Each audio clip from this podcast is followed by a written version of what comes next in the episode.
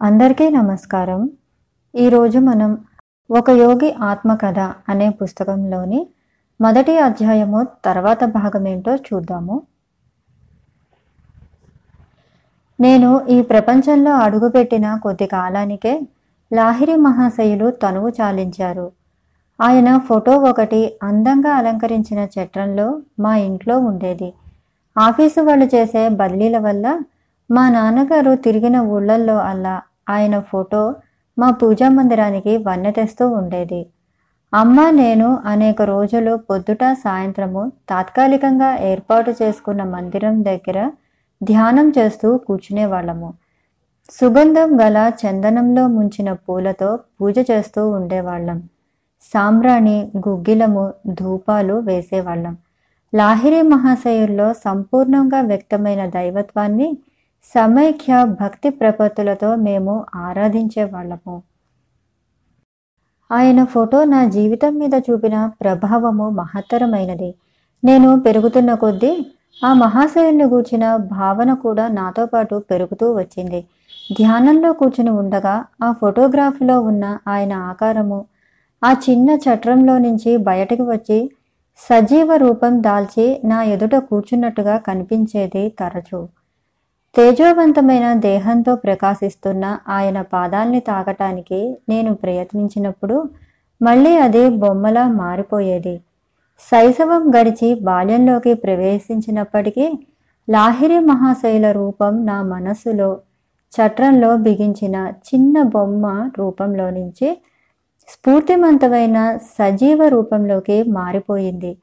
ఏదైనా జటిలమైన సమస్య ఎదురైనప్పుడు కానీ సంక్షోభం ఏర్పడినప్పుడు కానీ తరచుగా ఆయన్ని ప్రార్థిస్తూ ఉండేవాణ్ణి. నాలో ఉపశమనం కలిగించే ఆయన మార్గదర్శకత్వాన్ని గమనిస్తూ ఉండేవాణ్ణి. ఆయన బౌద్ధిక రూపంలో జీవించటం లేదే అని మొదట్లో బాధపడుతూ ఉండేవాణ్ణి. కానీ గోప్యమైన ఆయన సర్వవ్యాపకత్వాన్ని గ్రహించటం మొదలుపెట్టిన తర్వాత ఇక బాధపడటం మానేశాను. తమను చూడటానికి అతిగా ఆదుర్దపడే శిష్యులకు ఆయన రక్తమాంసాలతో నిండిన దేహాన్ని చూడటానికి ఎందుకు రావటం? నేను మీ కూటస్థ అంటే ఆధ్యాత్మిక దృష్టి శ్రేణిలోనే ఎప్పుడూ ఉండగా అని రాస్తూ ఉండేవారట. నాకు ఎనిమిదేళ్ళ వయసున్నప్పుడు లాహిరి మహాశైల ఫోటో మూలంగా అద్భుతంగా స్వస్థత చేకూరే భాగ్యం కలిగింది. ఈ అనుభవము నా ప్రేమను మరీ గాఢం చేసింది. బెంగాలులో మా వంశం వారికున్న ఇచ్చాపూర్ ఎస్టేట్లో ఉండగా నాకు ఏషియాటిక్ కలరా అనే వ్యాధి వచ్చింది. నా మీద ఆశలు వదులుకున్నారు మా వాళ్ళు. డాక్టర్లు ఏమీ చేయలేకపోయారు.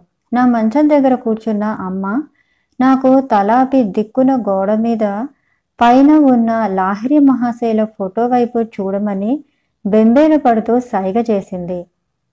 మనస్సులో ఆయనకి దండం పెట్టు ఆవిడికి తెలుసు. దండం పెట్టాలంటే చేతులు పైకెత్తటానికి కూడా నేను ఓపిక లేని వాడిని అని.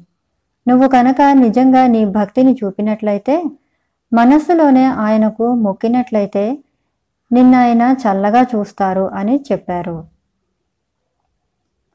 ఆయన ఫోటో వైపు తదేకంగా చూశారు. అక్కడ మిరుమిట్లు గొలిపే వెలుగు ఒకటి కనిపించింది. అది నా శరీరాన్ని గదిని చుట్టేసింది. వాంతి అయ్యేటట్లు అనిపించే లక్షణంతో సహా లొంగుబాటులోకి రాని ఇతర రోగ లక్షణాలన్నీ మటుమాయమైపోయాయి. నాకు స్వస్థత చేకూరింది. అమ్మకి గురువుగారి పట్ల ఉన్న అపరిమితమైన విశ్వాసానికి నాలో సంతోషం ఉప్పొంగింది. వెంటనే ఆవిడ పాదాల మీదకి వాలి సృశించటానికి కావలసినంత బలం వచ్చేసింది. అమ్మ తన తలను నా చిన్న పటానికి పదే పదే ఒత్తింది. సర్వవ్యాపకులైన గురుదేవ మీ తేజస్సు నా బిడ్డను నయం చేసినందుకు మీకు ధన్యవాదాలు. మామూలుగా ప్రాణాంతకం కావలసిన ఆ జబ్బు చటుక్కున మాయమై నేను కోలుకోవటానికి కారణమైన తేజఃప్రభను ఆవిడ కూడా చూసినట్టు గ్రహించాను. నాకున్న అమూల్య వస్తు సామాగ్రిలో అన్నింటికంటే విలువైనది ఆ పటమే. లాహిరి మహాశయులు స్వయంగా ఇచ్చిన ఈ ఫోటో పవిత్రమైన స్పందనల్ని ప్రసరిస్తుంది. ఈ ఫోటో పుట్టుకకు వెనుక అద్భుతమైన ఒక కథ ఉంది. దీన్ని మా నాన్నగారి సహశిష్యులైన కాళీకుమార్ రాయ్ గారు చెప్పగా నేను విన్నాను. ఫోటోలో పడటం అంటే మహాశయులకు కిట్టేది కాదు. ఒకసారి ఆయన వద్దంటున్న వినకండగా ఆయన్ని కాళీకుమార్ రాయ్ గారితో పాటు శిష్య బృందాన్ని కలిపి ఫోటో తీయటం జరిగింది. అయితే ఆ ఫోటో తాలూకు ప్లేటు చూసిన తర్వాత ఫోటోగ్రాఫరు ఆశ్చర్యపోయారు. శిష్యులందరి బొమ్మలు స్పష్టంగా వచ్చాయి. కానీ లాహరి మహాశైల రూపురేఖలు ఉండవలసిన స్థానంలో ఖాళీ తప్ప మరేమీ కనిపించలేదు. ఈ అద్భుత విషయాన్ని గురించి విరివిగా చెప్పుకున్నారు. గంగాధర బాబునే శిష్యుడు ఒకడు మంచి నైపుణ్యం గల ఫోటోగ్రాఫరు. ఫోటో తీయబోతే మాయమైపోయే మహాశైల రూపము తన కెమెరాను తప్పించుకోపోజాలదని దంబాలు పలికాడు. మర్నాడు పొద్దున తనకు తన కెమెరా తీసుకువచ్చాడు. గురుదేవులు పద్మాసనం వేసుకుని ఒక కొయ్య బల్ల మీద కూర్చుని ఉన్నారు. ఆయన వెనకాల ఒక తెర వేలాడుతోంది. అప్పుడు అతను తను తలపెట్టిన పని నెరవేరటానికి అన్ని జాగ్రత్తలు తీసుకుని ఆపగా పన్నెండు ఫోటోలను తీసేశాడు. అయినా తర్వాత చూస్తే ప్రతి ప్లేటు మీద కనిపించ కనిపించేదేమిటి? కొయ్యబల్ల వెనకాల తెరాను. అంటే మహాశైల ఆకారము మాత్రం ఆయుపు లేదు. గంగాధర బాబుకి కళ్ళ వెంట నీళ్ళు వచ్చేశాయి. గర్వం పటాపంచలైంది. మళ్ళీ గురువుగారి దగ్గరికి పరిగెత్తాడు. ఎన్నో గంటలు గడిస్తేనే కానీ మహాశైలు మౌనం వీడలేదు.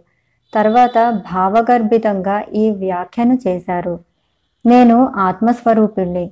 సర్వవ్యాప్తమైన అగోచర శక్తిని నీ కెమెరా ఫోటో తీయగలదా? అని అన్నారు. తీయలేదని తెలుసుకున్నానండి. కానీ స్వామి మీ శరీరాలయం ఫోటో ఒకటి కావాలని భక్తితో కోరుకుంటున్నాను. ఇంతవరకు నా దృష్టి సంకుచితంగా ఉంటూ వచ్చింది. ఆత్మశక్తి మీలో సంపూర్ణంగా ఉంటుందన్న సంగతి ఈనాటి వరకు గ్రహించలేకపోయాను. అని అన్నారు. అయితే రేపొద్దున్నే రా. ఫోటో తీసుకుందుగానివి అన్నారు మహాశైలు.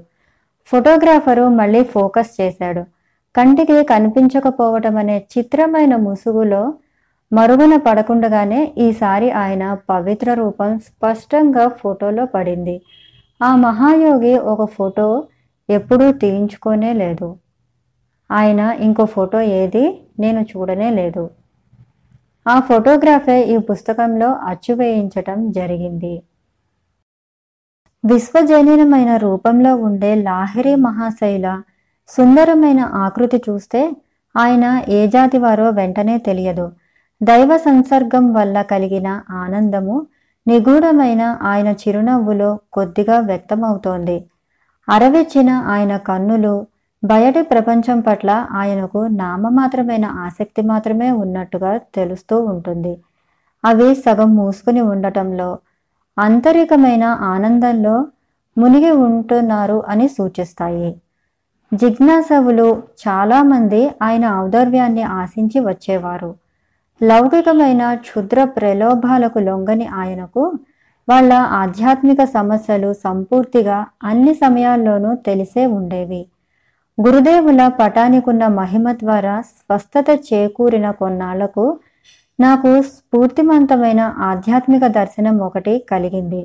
ఒకనాడు ఉదయం నేను పక్క మీద కూర్చుని స్నాపిక రూ చింతనతో మునిగిపోయాను.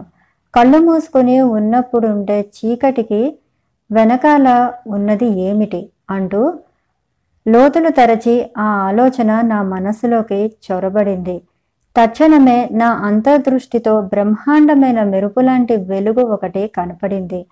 కొండ గుహల్లో ధ్యాన ముద్రలో కూర్చుని ఉన్న మునుల దివ్య దేహాలు నా నుదుటికి లోతట్టునున్న పెద్ద వెలుతురు తెర మీద చిన్న సైజు సినిమాల్లో బొమ్మల్లా రూపుగట్టాయి ఎవరు మీరు అని బిగ్గరగా అడిగాను.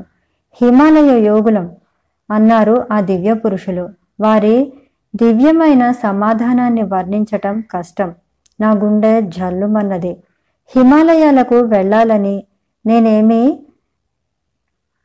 అలాగే కావాలి అని ఎంతో బువ్విర్లోడుతూ ఉన్నాను. ఆ దృశ్యం అదృశ్యమైంది. కానీ తలతలలాడే ఆ కిరణాలు వలయాలు వలయాలుగా అనంతంగా పెరిగిపోతున్నాయి. అద్భుతమైన ఆ వెలుతురు ఏమిటి? నేను ఈశ్వరుణ్ణి నేను వెలుతురుని మేఘాల మర్మర్ధన్విలా ఉందా స్వరం? నీలో కలిసిపోవాలని ఉంది నాకు. మెల్లగా కరిగిపోతున్న పరమానంద పారవస్యంలో భగవంతుణ్ణి అన్వేషించాలనే ప్రేరణ శాశ్వత వారసత్వంగా లభించింది నాకు. ఆయన శాశ్వత నిత్య నూతన ఆనందరూపుడు ఈ పారవస్యం కలిగిన నాటి తర్వాత కూడా నాకు చాలా కాలం వరకు దీని తాలూకు స్మృతి నాలో నిలిచిపోయింది. చిన్నప్పటి జ్ఞాపకం మరొకటి కూడా చెప్పవలసి ఉంది. అక్షరాల అది చెప్పుకోవలసిందే. ఎందుచేతనంటే దాని తాలూకు మచ్చ ఈనాటికి నా ఒంటి మీద ఉంది. ఒకరోజు పొద్దున నేను మా అక్క ఉమ మా ఘోరకపూరు ఇంటి ఆవరణలో ఒక వేప చెట్టు కింద కూర్చుని ఉన్నాము. మాకు దగ్గరలో చిన్ని కొన్ని చిలకలు వేప పళ్ళు తింటూ ఉన్నాయి. నేను వాటినే తెరిపారా చూస్తున్నాను. మధ్య మధ్య వాటి మీద నుంచి చూపు మళ్ళించగలిగినప్పుడల్లా నేను బెంగాలీ వాచక పుస్తకం చదవటానికి అక్క నాకు సాయం చేస్తోంది. కాలి మీద కురుపు వేసిందని చెప్పి ఉమా ఆయింట్మెంటు సీసా ఒకటి తెచ్చింది. అందులో మందు కొంచెం తీసి నా ముంజేతి మీద పూసుకున్నాను. బాగున్న చేతికి మందు పూయటం ఎందుకు? రేపు నాకు కురుపు వేస్తుందని అనిపిస్తోందక్క. కురుపు వేయబోయే చోట నీ మందు పూసి చూపిస్తున్నాను. ఓరి అబద్ధాల కోరు? అక్క నన్ను అబద్ధాల కోరనకు. రేపొద్దున ఏం జరుగుతుందో చూసి అను. నాకు ఉడుకుబోతుతనం వచ్చేసింది. ఉమ్మకి నా మాట మీద నమ్మకం కలగలేదు. అదే మాట మూడు మాళ్ళు ఎత్తి పొడిచింది. నేను మెల్లగా జవాబు చెబుతూ ఉంటే నా గొంతులో దృఢమైన ప్రతిజ్ఞ ఒకటి ధ్వనించింది. నాకున్న సంకల్ప శక్తి వల్ల రేపు పొద్దున్నుంచి నా చేతి మీద సరిగ్గా ఇదిగో ఇక్కడ బాగా పెద్ద కురుపు ఒకటి వెయ్యాలి. మీ కురుపు ఇప్పుడున్న దానికి రెట్టింపు అవ్వాలి. తెల్లవారేసరికి నేను చెప్పిన చోట నా చేతి మీద పెద్ద కురుపు ఒకటి కనిపించింది. ఉమా కురుపు రెట్టింపయింది. దాంతో అక్క కెవ్వున అరచి అమ్మ దగ్గరికి పరిగెత్తింది. ముకుందుడు మం మంత్రగాడయ్యాడమ్మా. మాటలకున్న శక్తిని అపకారం చేయటానికి ఎన్నడూ ఉపయోగించవద్దని అమ్మ నన్ను గంభీరంగా హెచ్చరించింది. ఆవిడ సలహాని ఎప్పటికీ గుర్తుపెట్టుకొని అనుసరించాను. ఆపరేషన్ చేసి నా కురుపు నయం చేశారు. డాక్టరు కోత పెట్టిన చోట ఆయన మచ్చ ఈనాటికి ఉంది. మనిషి పలికే ఒట్టి మాటకు కూడా ఎంత శక్తి ఉంటుందో అనుక్షణం గుర్తు చేసే మచ్చ నా కుడి చేతి మీద ఉంది. ఉమతో నేనన్నవి మామూలు మాటలే. నిరపాయమైనవి అని తెలుస్తూనే ఉంది. కానీ గాఢమైన ఏకాగ్రతతో అన్న ఆ మాటలకు బాంబుల్లా పేలటానికి అవి ఎంత హానికరమైనప్పటికీ ఖచ్చితమైన ఫలితాలు కలగటానికి చాలినంత నిగూఢమైన శక్తి ఉంది.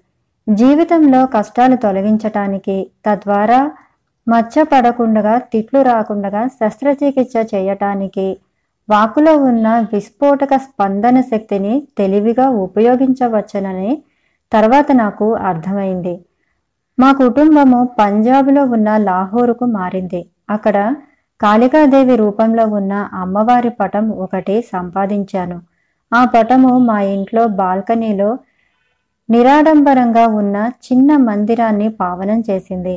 ఆ పవిత్ర స్థలంలో నేను చేసే ప్రార్థన ఏదైనా సరే ఫలితాన్నిస్తుందన్న దృఢమైన విశ్వాసం ఒకటి నాలో కలిగింది. ఒక రోజున నేను ఉమతో పాటు అక్కడ నుంచుని ఇద్దరు అబ్బాయిలు ఎగరేస్తున్న గాలి పడగల్ని గమనిస్తూ ఉన్నాను. వాళ్ళిద్దరూ చెరొక ఇ- ఇంటి కప్పు మీద ఉన్నారు. ఆ ఇద్దరి ఇళ్ళకి మా ఇంటికి మధ్యలో చాలా ఇరుకు సందు ఉంది. అంత నిశ్శబ్దంగా ఉన్నావేం అంటూ ఉమ సరదాగా నన్ను తోసింది.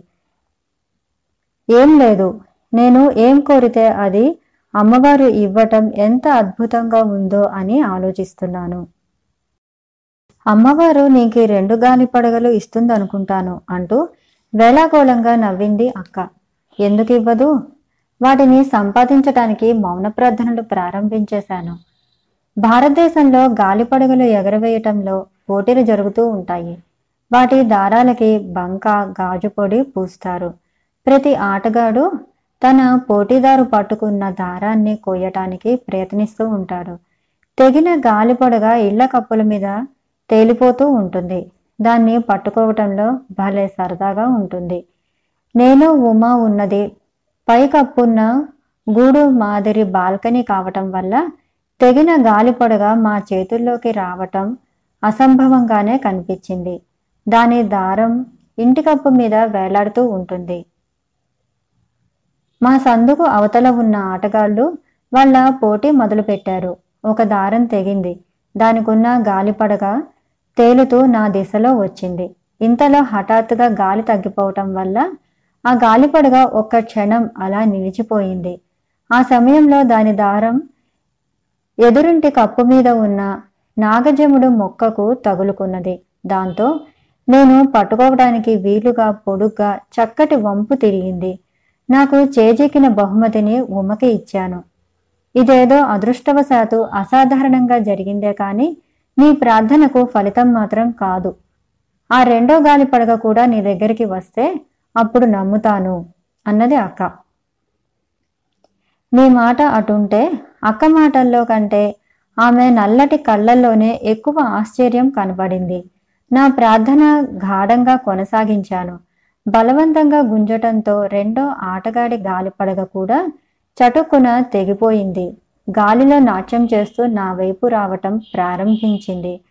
మొదట నాకు సాయం చేసిన నాగజముడి మొక్కే ఈ గాలిపడగ దారాన్ని కూడా నేను పట్టుకోవటానికి వీలుగా వంపు తిరిగేటట్టు చేసింది.